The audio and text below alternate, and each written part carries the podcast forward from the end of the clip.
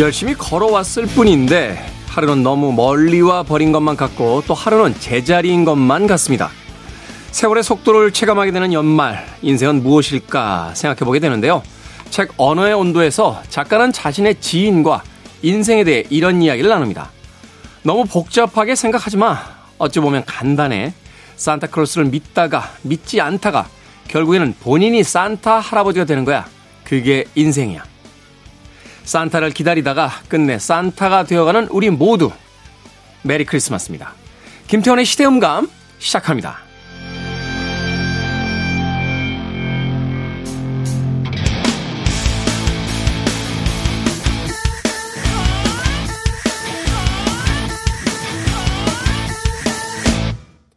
그래도 주말은 온다. 시대를 읽는 음악 감상의 시대음감 김태훈입니다.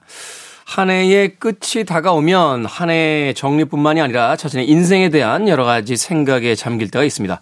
대부분이 아쉬움과 회환에 적게 되는 그런 시즌인데요. 삶이란 무엇일까? 인생이란 무엇일까? 참 어려운 질문입니다.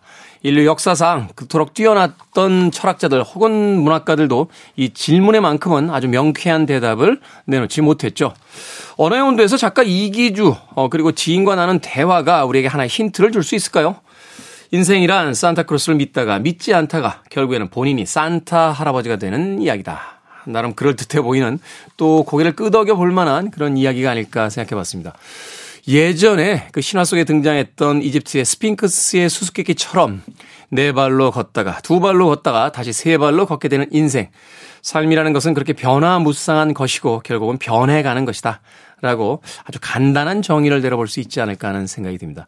그런 의미에서 본다라면 변하지 않는 것, 어, 그것에 큰 가치를 두기보다는 그 시기에 맞게, 나이에 맞게, 또 상황에 맞게 조금씩 변해가는 것도 인생에 있어서의 가장 훌륭한 적응이자 또 삶의 방식이 되지 않을까 하는 생각이 드는군요. 그 변화의 방향은 물론 자신의 선택이 될 겁니다. 자, 김태훈의 시대 음감, 시대 이슈들 새로운 시선과 음악으로 풀어봅니다. 토요일과 일요일, 일라디에서는 낮 2시 5분, 밤 10시 5분 하루에 두 번 방송이 되고요. 한민족 방송에서는 낮 1시 10분 방송이 됩니다. 팟캐스트로는 언제 어디서든 함께 하실 수 있습니다. 음악 듣습니다. 크리스마스니까 캐롤 한 곡 들어봐야죠. 어, 마이클 부블레입니다. Santa Claus is coming to town.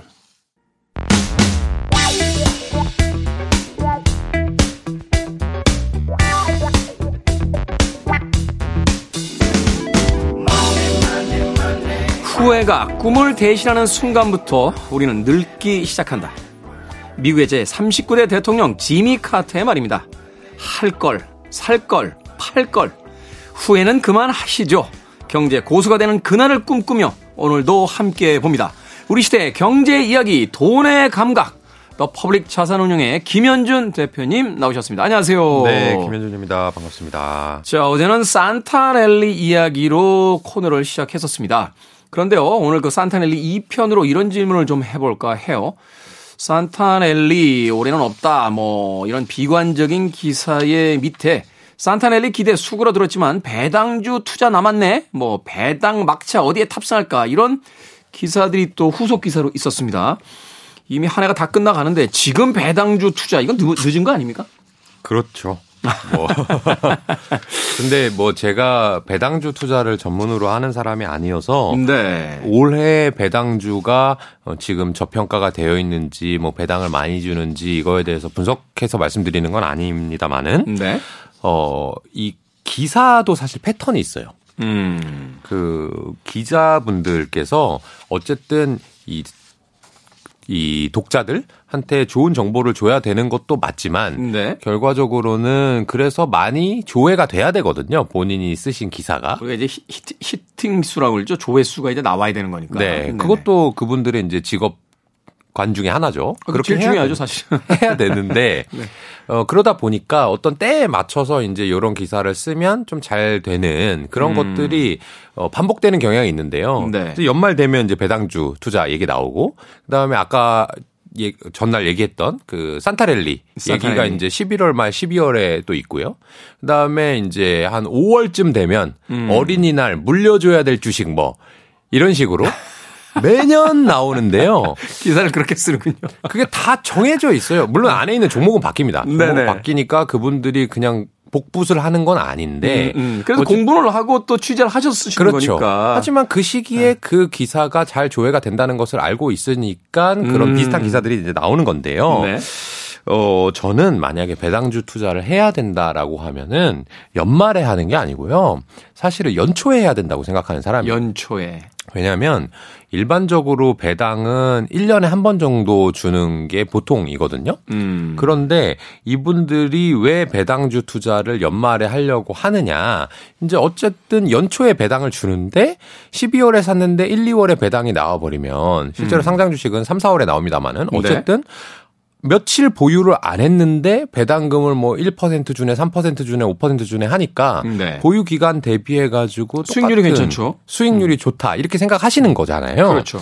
근데 이렇게 보면 돼요. 예를 들면 만 원짜리 주식을 샀는데 만원짜리. 배당금을 천 원 준단 말이에요. 그러면 와 내가 한 일주일만 갖고 있었는데 10% 수익이 난다고 이렇게 어, 생각하실 수 있죠. 어, 괜찮죠. 네. 그런데 만약에 배당을 받을 때쯤 주가가 8천 원 된다면 그러면 20% 날리고 10% 받는 거잖아요.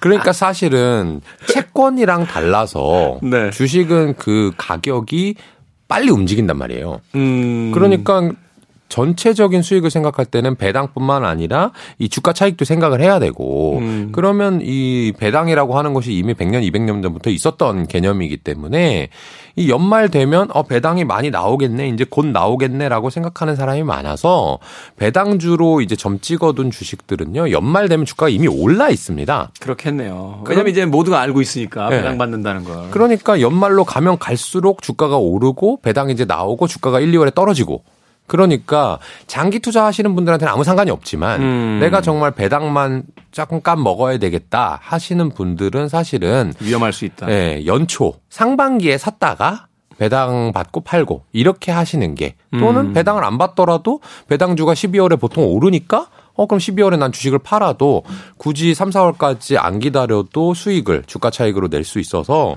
배당주는 어, 요런 얘기가 나올 때 좀 속가두기를 하셔서 내 관심 종목에 등록을 해놨다가 음. 오히려 배당락이 끝나서 주가가 빠져 있을 때 투자를 아. 하는 것이 더 현명한 방법입니다. 장기 투자의 안목이 필요하군요. 네. 왜냐면 이제 연말에 배당주라는 것은 그 시기에 이제 인기가 있으니까 이미 가치가 훅 올라가 있어서 배당을 받기 위해서 그 주식을 사게 되면 배당금 몇 퍼센트는 먹을 수 있지만 연초가 되면은 이제 팔 타이밍을 놓쳤을 때뚝 네. 떨어져 버리기 때문에 그렇죠. 오히려 전체 투자 금액에 손실이 오는데 네. 오히려 조금 시간을 갖고 노련하게 생각해 본다라면 연초에 배당주의 가격이 뚝 떨어졌을 때 네. 그때 네. 구매를 해 놓으면 수익률이 더 올라가죠. 그렇죠. 그리고 한 1년 정도를 꾸준히 이제 가지고 있다 보면 연말쯤에 이제 배당이 되는 시기에 올라갈 테니까 네. 그때는 오히려 배당을 받는 것보다는 올라갈 금액으로서 수익을 얻고 빠져나올 수 있는 방법이 있다. 그게 더 높을 수도 있습니다. 아, 그러네요. 이게 말하자면 이제 투자의 어떤 방식을 어, 좀 새롭게 다른 시각에서 쳐다본다면 네. 배당주라고 해서 배당으로 수익을 얻는 게 아니라 배당주가 가지고 있는 주식의 속성을 이용해서 다른 그렇죠. 방식으로 이제 투자를 어, 맞습니다. 해볼 수 있다. 이래서 역시 전문가가 필요한 게 아닌가 하는 생각을 다시 한번 해보게 됩니다. 자, 우리 시대의 경제 이야기 돈의 감각. 오늘 첫 번째 경제 이슈부터 만나보죠. 어떤 이슈입니까? 어, 저한테도 상당히 이 관련이 많은 이슈인데 네. 여러분들도 우리나라 한국인한테 빠뜨릴 수 없는 식재료 돼지고기 입니다. 아, 서민들 소위, 소위 이제 중산층에게 있어서 최고의 단백질 공급원이죠. 그렇죠. 어, 사실 우리가 사실 서민이라고 하기도 좀 그래요. 삼겹살 가격이 막 만 원 이상씩 아니요, 하잖아요. 삼겹살, 삼겹살 가격이 너무 올라서 네. 사실은 네. 그럼에도 불구하고 우리가 뭐 한우 소고기를 그 매주 먹을 수 있는 그런 상황은 아니니까. 그렇죠. 어, 어디 가거나 뭐 제육덮밥이라든지 뭐 이런 기본적인 어떤 어, 단백질 공급원으로서의 돼지고기 굉장히 중요하죠. 네. 그렇습니다. 이제 연말이 되면 송년회라든지 회식도 많이 잡히실 거고 네. 그래서 우리가 삼겹살을 먹으러 가면 뭐 1인분에 만 원이네. 음. 뭐 비싼 데는 뭐 만 오천 원, 이만 원 하는데도 요새는 많이 나오고 있어요. 그렇게 해서 와, 참 이 삼겹살 돼지고기 돈 되네. 이렇게 생각하시는 분들도 계실 건데 실제로 그 돼지고기를 생산해서 파시는 이 농민분들의 얘기를 오늘 한번 해볼까 합니다. 음. 어, 한돈 자조금 관리위원회 가 이제 조사한 바에 따르면 네. 내년 2023년에 돼지고기 값이 많이 떨어질 것으로 그렇게 전망을 하고 있다고 합니다. 가격이 떨어진다. 그렇습니다. 음. 그래서 1kg 기준으로 올해 5,200원 정도 했던 것인데 내년에는 5,100원대까지 어, 소폭 하락할 것으로 전망했고요. 네. 이 돼지고기를 생산하는데 들어가는 가장 큰 비용은 사료값입니다. 사료값. 네, 돼지들이 이 사료를 무럭무럭 먹고 무럭무럭 자라야 되니까 사료를 줘야 되는데 사료는 원재료가 또 이 곡물이거든요. 근데 기억나시겠지만 지금 환율 문제, 인플레이션 문제, 그다음에 우크라이나와 러시아의 전쟁 때문에 2021년, 22년에 곡물 가격이 엄청나게 올랐어요. 음, 그러니까 그렇죠. 사료 가격도 올랐을 거고. 네. 그러면 돼지들이 그렇다고 해가지고 너네 이제 사료값 비싸니까 조금만 먹어 할 수가 없죠. 그럴 수는 없죠. 네, 네, 똑같이 많이 줘야 됩니다. 그러다 보니까 생산비는 올라가는데 이제 돼지고기 값이 정점을 찍고 내려가니까 음. 이 농민분들께서 이제 고생을 한다라는 얘기인데요. 이 돼지고기라고 하는 거는 어 정말 디제님께서 말씀하신 것처럼 대한민국 이 식재료 식탁에서는 빼놓을 수 없는 거거든요. 뭐 웬만한 찌개에도 다 국물만 낼때 들어가기도 그렇죠. 하고 뭐 앞서 이야기하신 것 직접 뭐 삼겹살처럼 음, 또 제육볶음처럼 우리가 일상생활에서 늘 먹는 좀 몸이 좀 허하다 고기 먹을까 이제 찾게 일단 되는. 들어가는 그렇죠. 그게 이제 돼지고기거든요. 그래서 이 농민분들이 계속해서 잘 생산을 해주시고 꾸준한 수익이 돼야 우리도 이 돼지고기를 먹을 수 있는 거거든요. 음. 우리나라 사람들은 또 이 독특하게 이 삼겹살을 구워 먹는 문화가 있기 때문에 이거는 또 냉삼이랑은 또 달라요. 생삼 냉삼이 그렇죠. 맛이 다르죠. 또. 요새 약간 이제 냉삼이 트렌디하다 이런 얘기도 있는데 사실은 그게 이 돼지고기를 수입하는 쪽에서 저는 만들어낸 트렌드인 것 같거든요. 맞아요. 이게 젊은 층을 대상으로 해서 프랜차이즈 식당 몇 개가 이제 인기를 얻으면서 네, 네. 냉삼이 굉장히 인기인데 사실은 돼지고기 좋아하시는 분들은 그 냉삼 말고 그렇죠. 투만 아, 육즙 나오는 생삼겹이죠. 생삼겹 많이 드시죠. 네. 그런데 이제 수입 해서 돼지고기를 못 먹는 이유가 전 세계적으로 돼지고기가 수출입이 활발한 이 물건 중에 하나인데 네. 우리나라 사람들은 삼겹살 생삼겹을 구워 먹어야 되기 때문에 음. 수입할 때는 그걸 생삼겹을 가져올 수가 없습니다. 음. 왜냐하면 이제 배로 와야 되는데 그렇죠. 시간이 오래 걸려서 상하면 안 되니까 냉동해서 오거든요. 네. 그러니까 결과적으로는 우리나라에서 돼지를 기르고 그 돼지를 또 우리나라에서 소비하는 그런 이 산업이라고 보면 됩니다. 음, 그런데 돼지고기의 소비량은 꾸준하단 말이죠. 일정하죠. 우리가 뭐 식습관이 그렇게 크게 변하지 않는 이상 그렇죠. 일단 시장의 어떤 수요가 예측되잖아요. 그렇죠. 완전히 어. 예측이 됩니다. 돼지고기의 이 수요는요. 네. 그러면 이 돼지고기의 가격이 움직이는 건 뭐냐? 수요와 공급의 논리에 따라서 수요는 꾸준하니까 결국 공급 때문에 이 돼지고기 가격이 등락이 생기는 거예요. 음. 그러면 공급은 왜 바뀌느냐? 돼지고기 가격이 많이 오르면 이 농민분들이 다른 걸 하시다가도 예를 들면 소를 키우거나 닭을 치다가도 네. 아 돼지를 좀 많이 생산해 보자. 아. 그렇다가 돼지고기가 많이 생산되니까 돼지 가격이 떨어지겠죠? 그렇죠. 그러면 이제 아 돼지 이거 돈 안 되네. 음. 다시 소로 가보자. 아니면 음. 배추로 가보자. 음. 이렇게 옮기게 되면 다시 공급량이 떨어지니까 돼지고기 가격이 오르는 겁니다. 네. 제가 지금 왜 여기 앉아가지고 돼지고기 가격 뭐 이런 얘기를 하느냐라고 의아해 하실 분들이 계실 텐데 우리나라에는요 이 돼지고기를 기업형으로 기르는 회사들이 많이 상장돼 있습니다. 그렇죠. 우리나라 우리나라에서는 이제 닭이나 돼지는 거의 그 대기업화 돼 있잖아요. 맞아요, 맞아요. 네. 그 이미 그 대기업이 농장을 가지고 돼지고기를 생산하는 경우가 많으니까 음. 우리는 수요가 꾸준한데 그 회사가 그러면 잘 된다는 건 뭐냐? 돼지고기 가격이 높을 때 음. 높으면 판매량은 유지되고 있으니까 돈을 많이 벌 거고 그렇죠. 돼지고기 가격이 떨어지면 그 회사들은 돈을 못 벌 거잖아요. 사실 돼지고기가요 대체품이 없어요. 네. 어, 소고기야 뭐 비싸시면 돼지고기를 먹는다 치지만 돼지고기와 닭고기는 약간 뉘앙스가 다르고. 그렇죠. 이 돼지고기는 사실은 우리나라 사람들이 어떤 단백질 주식인데 네. 대체품이 별로 없습니다. 없어요. 어. 거의 없습니다. 어. 뭐 오리고기나 양고기로 대체하기가 거의 불가능하거든요. 그렇죠. 그러면 이 여기에서 이제 주식이 나오는 건데 어 돼지고기를 꾸준히 먹을 거니까 돼지고기를 생산하는 회사들은 장기적으로 좋은 회사일 거예요. 생존할 음, 수밖에 없는 그런 음. 회사입니다. 네. 그러면 이런 회사를 언제 투자해야 되느냐? 돼지고기 가격이 안 좋을 때. 안 좋을 때. 네. 아, 너무 돼지고기 가격이 싸요. 농민들이 막 죄송하지만 수익성이 안 좋아. 이런 상황에 사실은 안 좋은 기사가 막 쏟아질 거거든요. 그럼 주가 떨어지겠네. 네, 주가가 이미 떨어져 있을 겁니다. 아... 하지만 아까 말씀드린 것처럼 돼지고기는 꾸준히 먹어야 되기 때문에 먹어야 되기 때문에 돼지고기 가격이 다시 올라갈 거거든요. 그렇죠. 이게 일종의 그 시소처럼 오르락내리락 하니까요. 그렇습니다. 음. 계속 그게 한 2, 3년 사이클을 반복하거든요. 음. 그러니까 요거를 잘 공부해 놓으면 음. 돼지고기 주식들을 네. 잘 공부해 놓으면 2, 3년에 한 번씩 어 돼지고기 가격이 참 안 좋대.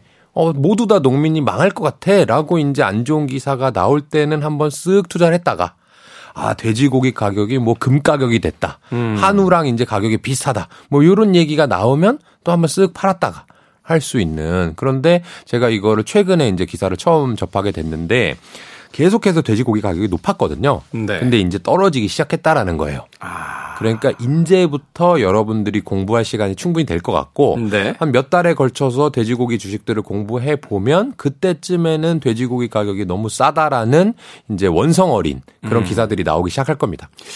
여기서 이제 우리가 복습을 좀 해본다라면 이제 김현준 대표님께서 알려주신 게 있죠. 이제 돼지고기만 생산하는 회사인지 이게 대기업의 하나의 어, 말하자면 이제 sub brand인데 이 돼지고기 생산이 전체 그룹의 어, 말하자면 이제 매출이나 생산에 어떤 크게 퍼센테이지적으로 영향이 없는 회사라면 별 의미가 없고 그렇죠, 그렇죠. 어, 이게 이제 주요 산업이다. 네. 이렇게 돼야지만 또 이게 주가에 영향을 줄 수 있고. 아주 정답이시고요. 아. 제가 그 말씀을 해주셨으니까 조금 첨언을 해드리면 돼지고기를 만드는 그러니까 돼지 양돈 농장을 가지고 있는 상장사가 많다고 말씀드렸잖아요. 네.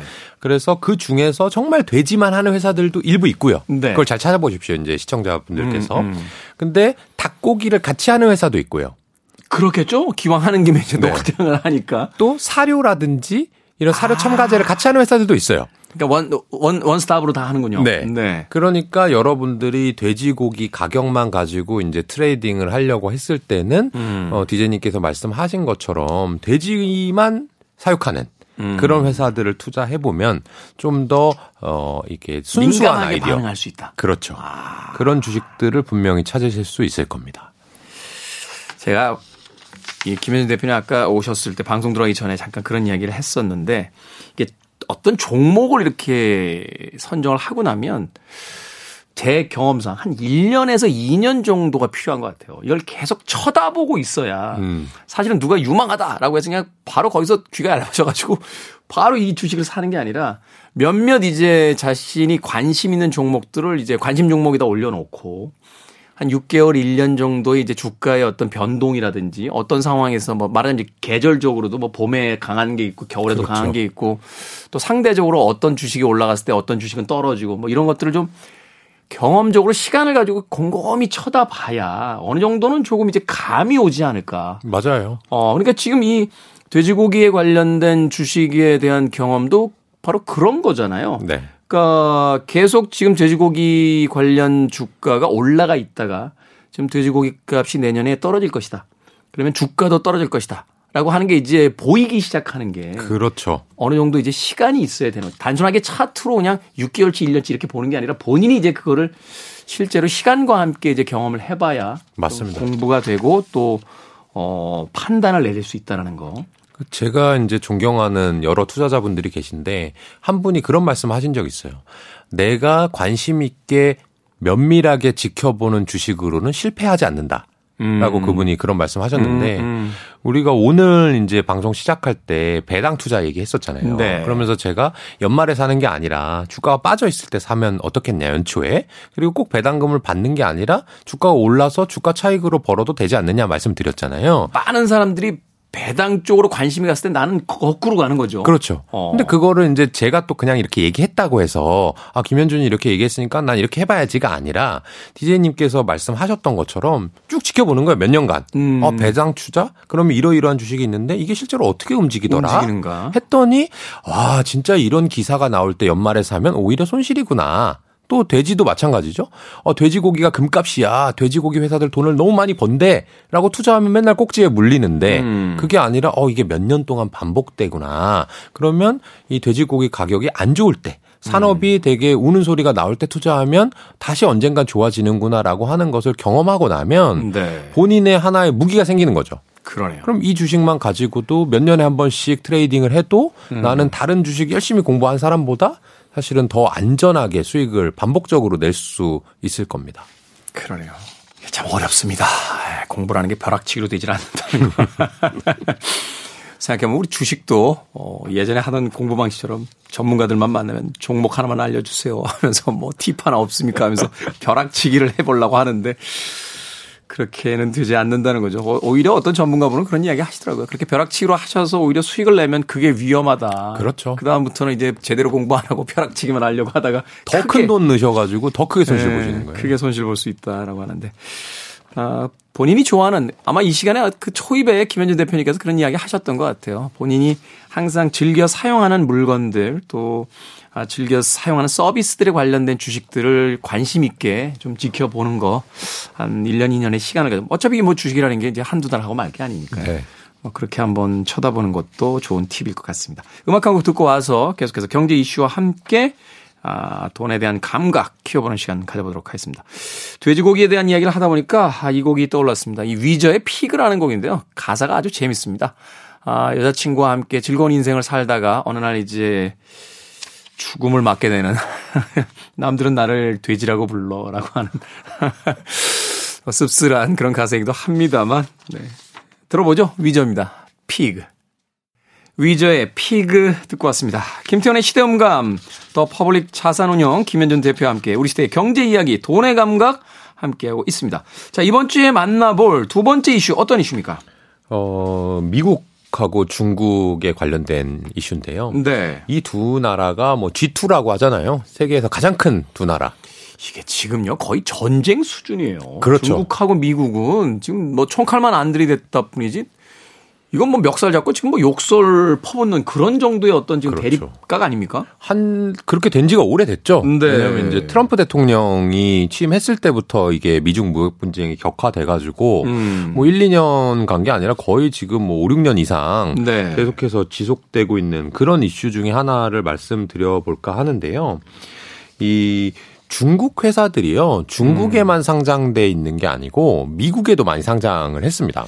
사실 미국 시장에 많이 갔죠. 그렇죠. 어. 그러니까 이 상장이라고 하는 거는 왜 하냐고 하면 이 내가 이런 기업을 하고 있는데 어 너네들이랑 이익을 공유해 볼게. 음, 그러면 음. 대신에 일단 니네들이 우리 회사에 투자를 좀 해줘. 네. 그럼 그 돈 가지고 내가 신규 사업도 좀 벌리고 이것저것 좀 투자도 해볼게. 그러고 나서 벌어들인 이익은 같이 나누자라고 하는 게 상장의 개념인데 네. 이 중국 회사들이 미국에 가는 이유는 미국이 이 훨씬 더 큰 자본 시장이니까 그쪽에서 이제 투자금을 더 많이 가져올 수 있으니까 그렇죠. 그래서 이제 미국에 많이 상장을 했습니다. 네. 유명한 알리바바도 사실 이제 미국 상장 주식이고요. 네.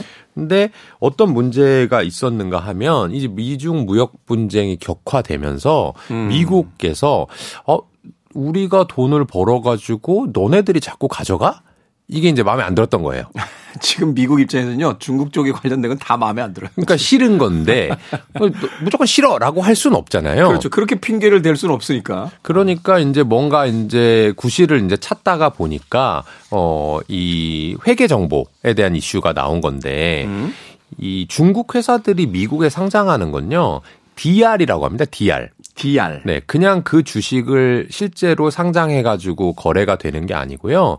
일부 주식을 상장한 것처럼 그쪽에 올려 놓는 개념을 DR이라고 하거든요. 정확하게 어떤 개념이죠? 실제로 한 게 아니라 한 것처럼 올려놓는. 네. 어. 그러니까 이 주식이 A라는 주식이 있는데 그 주식 중에 일부만 어 우리나라가 아니라 다른 나라에 거래할 수 있도록 네. 하는 방식을 DR 방식 이라고 하는데요. DR 방식. 중국 정부는 어떻게 보면 이 공산당 사회주의 를 쓰고 있기 때문에 그런 자본 시장에 대해서 익숙하지 않고 네. 그리고 본인들이 거기에 대한 완전한 지배력을 가지길 원해요. 음. 그러면 이상한 거죠. 반대로 자금은 가져오고 싶은데 이 지배력은 중국 땅에만 있어야 되니까 이 중국 상장하는 것을 미국에 옮겨가기가 어려운 거예요.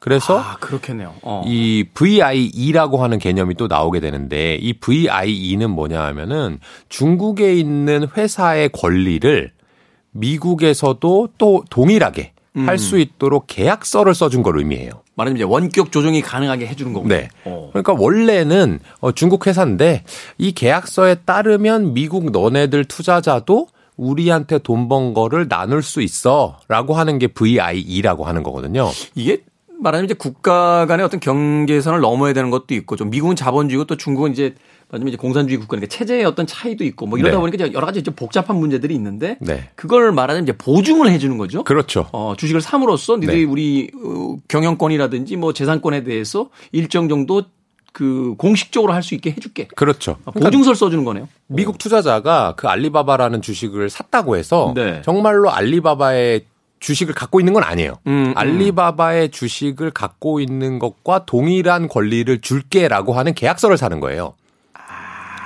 그렇군요. 예전에 그 달러가 왜 금본위제처럼 네. 금을 직접 사는 건 아니지만 금을 네가 가지고 있다라고 우리가 인정해 줄게 그렇죠. 하고 이렇게 종이를 주듯이 그거랑 아. 이제 비슷한 개념인데 그렇게 이제 상장을 많이 했단 말이에요. 네. 근데 알고 보니까 이 중국이 예를 들어서 그 계약서를 그냥 찢어버리면 그게 공산권이 무섭더라고요. 그러니까 어느 날 갑자기 안 돼. 하고 네. 잠궈버리면 끝나는 상황이 돼버리니까. 네.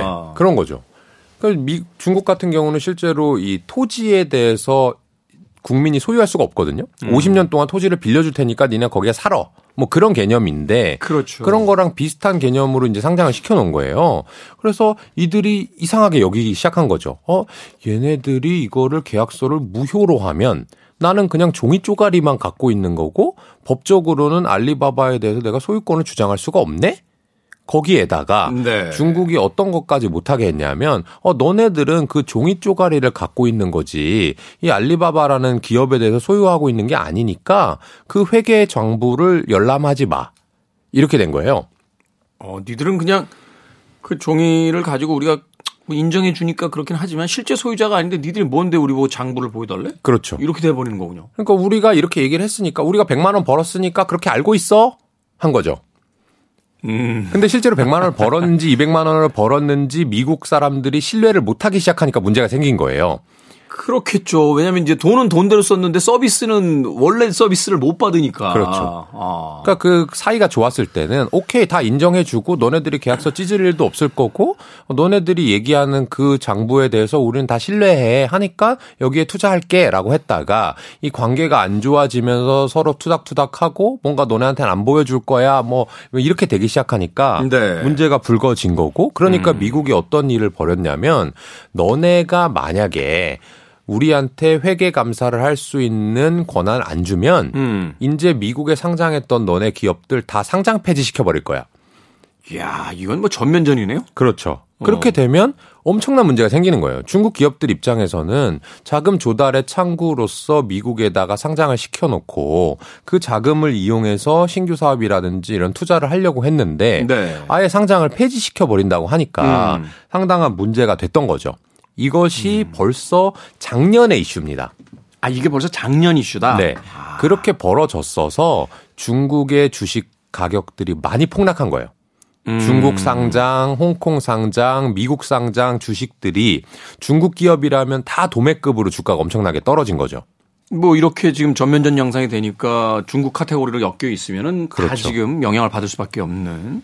그럼에도 불구하고 왜 이 주, 이 얘기를 갑자기 가져왔느냐. 네. 이번에 큰 변화가 생긴 것이 미국 증권거래소 산하의 상장기업 회계감독위원회가 드디어 역사상 처음으로 중국 본토와 홍콩에 소재한 회계감사 법인에 대해서 완전한 감리 권한을 확보했다라고 이제 밝혔거든요. 완전한 감리 권한을 확보했다. 그러니까 회계장부를 열람할 수 있게 됐다. 이렇게 되는 거네요. 그렇죠. 네. 그러니까 중국 기업들과 중국 기업의 뒤에 있는 이제 정부에서는 그걸 못 보여주겠다라고 계속 얘기를 하다가 음, 음. 미국이 강공을 펼쳐서 상장 폐지를 시키겠다라고 하니까 오케이 손 들었어요.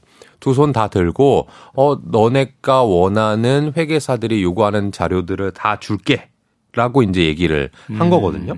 그렇게 되니까 최근에 이제 중국 시장에 대해서 그리고 중국 기업들의 주가가 많이 오르고 있는 그런 상황입니다. 저는 이 중국 시장을 제가 아까 G2라고 표현했는데 네. 지금 우리나라 투자자분들도 어, 국내 주식만으로 만족하지 못하는 상황이에요. 전 세계의 투자를 다 할 수 있는 상황이 됐는데 G2 중에 하나인 중국을 빼고 투자를 한다는 건손 음. 하나를 묶고 이제 게임을 하는 거랑 비슷한 거거든요. 그 정도가 아니라 지금 뭐 가장 지금 그 이제 발전 가능성이 큰 시장이잖아요. 그렇기도 하죠. 그 이야기는 뭐냐면서도 투자자들 입장에서는 가장 수익률을 크게 기대할 수 있는 시장인데 지금. 그렇죠. 네. 그랬는데 이걸 서로 이렇게 싸우지 뭐 믿지도 못한다 그러지 음. 상장 폐지 시킨다 그러지 해서 어, 손 놓고 쳐다만 봐야 됐던 음. 그런 상황이었는데 아주 기념비적인 일이 생긴 거죠. 아. 그래서 중국도 어, 어떻게 보면 완전한 시장 경제 쪽으로 한 발 더 나가서게 된 거고 이렇게 되면은 시장 참여자들이 중국 기업 그다음에 중국 경제에 대해서 신뢰를 좀 더 많이 하게 될 거고요. 네. 그렇게 되면 어 우리 투자자들이 투자할 수 있는 풀이 조금 음. 더 넓어질 수 있는 어, 그런 큰 기회라고 보면 될 것 같습니다. 그렇군요. 사실 이제 우리가 걱정하고 있었던 것은 이 중국 시장 자체의 어떤 투명성이라든지 또는 그 안정성 이런 것들의 벽에 막혀서 섣불리 이제 진입을 하지 못했던 부분들이 있는데 이제 그런 부분들이 이번 미중의 어떤 힘교류를 통해서 어느 정도 해소가 되면서 네. 사실은 좀 안정성을 좀 더 확보할 수 있게 됐고 좀 더 이제 정밀한 접근의 정보에 이제 접근할 수 있는 어떤 그런 계기가 마련이 됐다. 네. 그렇군요. 그래도 왠지 좀 중국 쪽은 워낙 변수가 커가지고 이게 하루 아침에 막 시장이 날아가고 막 이러니까. 그렇죠. 아, 이게 참. 더군다나 이제 그 공산국가라고 하는 어떤 그 경제 정치 어떤 통치 구조 자체가 사실은 이게 예측 불가능한 부분들이 좀 있잖아요. 맞아요. 음, 쉬운 일은 아닙니다, 이게. 그렇죠. 갑자기 막 그 공산당에서 안 돼, 금지야. 그럼 그냥 그 다음 날 바로 금지가 되는 상황이 펼쳐지니까 이게 좀 불안불안했었는데 그래도 이제 그런 불안 요소들이 지금 많이 해소가 되고 있다. 네, 맞습니다. 그렇죠. 이제 글로벌로 이 중국이 진입을 하기 위해서는 이제 그렇게 독불장군식의 어떤 통치행위를 할 수는 없겠죠. 그렇죠. 어, 그래서 미국과의 어떤 힘겨루기에서 일단은 아, 지금 음, 중국이 미국 쪽의 어떤 요구를 이제 받아들이면서 네. 어, 투자의 어떤 기회가 있는 그런 시장으로 지금 커지고 있다라고 이야기해 주셨습니다. 아, 시간이 많지 않은데 또 다른 경제 이슈 하나만 짧게 좀 어, 짚어주신다면? 네. 이 블룸버그 통신에 따르면 네. 도이체방크라고 하는 대형 유럽의 투자은행에서 이 원화를 매수해라. 원화를 달러화는 팔고 이게 무슨 일입니까? 그래서 작년까지는 네. 이 환율 그러니까 올해죠 올해 올해까지는 이제 환율이 계속해서 올라가는 모습을 보였었잖아요. 네. 그래서 뭐 1,400원을 가네, 1,500원을 가네. 예전에 IMF 때는 사실 2,000원이었네. 뭐 이런 얘기들도 많이 나왔었거든요. IMF 때 참 얄미웠던 게요. 그 제가 그때 운반회사 있었는데 그 외국에서 이렇게 출장 들어오시잖아요. 출장 들어와서 일은 안 보고 백화점에 나가서 물건만 사는 거예요. 화가 나가지고 정말 우린 지금 IMF 상황인데 자기들이 이제 그 환율 좋다고 너무 좋죠 그분들 네, 입장에서 명품 사러 다니고 막 이런 거 보면서 제가 그때 대리 시절인데 정말 화딱지가 나가지고 말도 못하고 말도 못하죠. 그랬던 기억이 나는데 뭐 그런 상황은 아니잖아요 지금 뭐 그렇죠. 뭐 국제 정세에 의해서 지금 뭐 오락내락 하고 있는 그런 상황이니까 맞습니다. 네. 그래서 이제 환율이 계속해서 올라가는 달러화의 가치가 뭐 킹 달러네. 뭐 파워 달러네 이런 얘기가 나올 정도로 많이 올랐었거든요. 네. 그런데 제가 알기로는 하여튼 처음인 것 같아요. 이렇게 이제는 원화 가치가 오르고 달러화 가치가 떨어질 거다라고 하는 이 전망이 나온 것은 처음인 것 같습니다. 그 밑바닥엔 그래도 한국 경제가 받쳐줄 힘이 있다. 이걸 이제 전제하고 이제 이야기하는 거죠. 그렇죠. 음. 한국이 예를 들어서 뭐 이번에 월드컵 우승한 아르헨티나처럼 된다라고 하면 사실은 뭐 원화 가치가 거의 없는 계속해서 떨어지는 올해만 해도 인플레이션이 뭐 거의 90%라고 그러더라고요. 그렇대요. 그 물, 얘기는 물가가 두 배로 뛴다. 그 얘기는 이제 그 아르헨티나의 이 화폐 가치가 절반이 된다는 건데 네. 우리나라는 어쨌든 이제 경제가 탄탄하고 국력이 있다라고 하는 반증일 수도 있고요. 그런데 제가 이 환율의 말씀을 드리는 것이 어, 도이체방크가 맞으니까 이제 뭐 달러를 팔고 원화를 사라 뭐 아니면 전망이 이렇게 되니까 뭐 대비를 하세요라고 말씀드리려고 하는 것은 아니고요. 네. 일단 그럼 달러화가 왜 올랐냐를 먼저 말씀드리고 결론을 드릴 텐데 달러화가 오르고 원화가 떨어진 거는 어, 우리나라가 뭘 잘못해서 또는 우리나라가 정말 약해져서 그런 음. 것이 아니고요. 그냥 금리를 미국이 빨리 올리니까 음. 근데 미국은 세계에서 가장 강력한 국가이고 신뢰성이 가장 높은 국가인데 금리까지 많이 준다고 하니까 전 세계 투자자들이 이 달러화로 돼 있는 자산을 많이 매입했기 때문에 네. 달러가 강해지고 원화를 비롯한 원화, 엔화, 뭐 유로화 이런 것들이 다 약세를 보인 것 중에 하나이거든요. 음. 어, 일단 배경은 그렇고요. 근데 제가 말씀드리려고 하는 건 뭐냐면은 이 일반 투자자, 개인 투자자들이 어, 환율 얘기를 되게 많이 했어요. 올해 상반기까지만 해도. 그러면서 뭐 달러는 평생 가네. 또 우리나라 원화가 떨어지는 이유를 여러 가지로 들었어요. 뭐 우리나라가 음. 망하네, 정치가 어떻게 돼서 그런 것이네, 뭐 삼성전자가 어떠니까 그러면서 원화는 팔아야 되고 달러화를 사야 되고 2천 원까지 갈 거나 이런 얘기를 많이 했단 말이죠. 네. 근데 그때가 이 달러화의 정점이었어요. 음. 1,400원 좀 넘었다가 떨어졌거든요. 네. 그러니까 이 여지없이 일반 투자자 그리고 공부를 많이 하지 않은 대중들이 어떤 자산에 대해서 큰 확신을 가질 때 음. 그거는 이 변곡점이다. 아.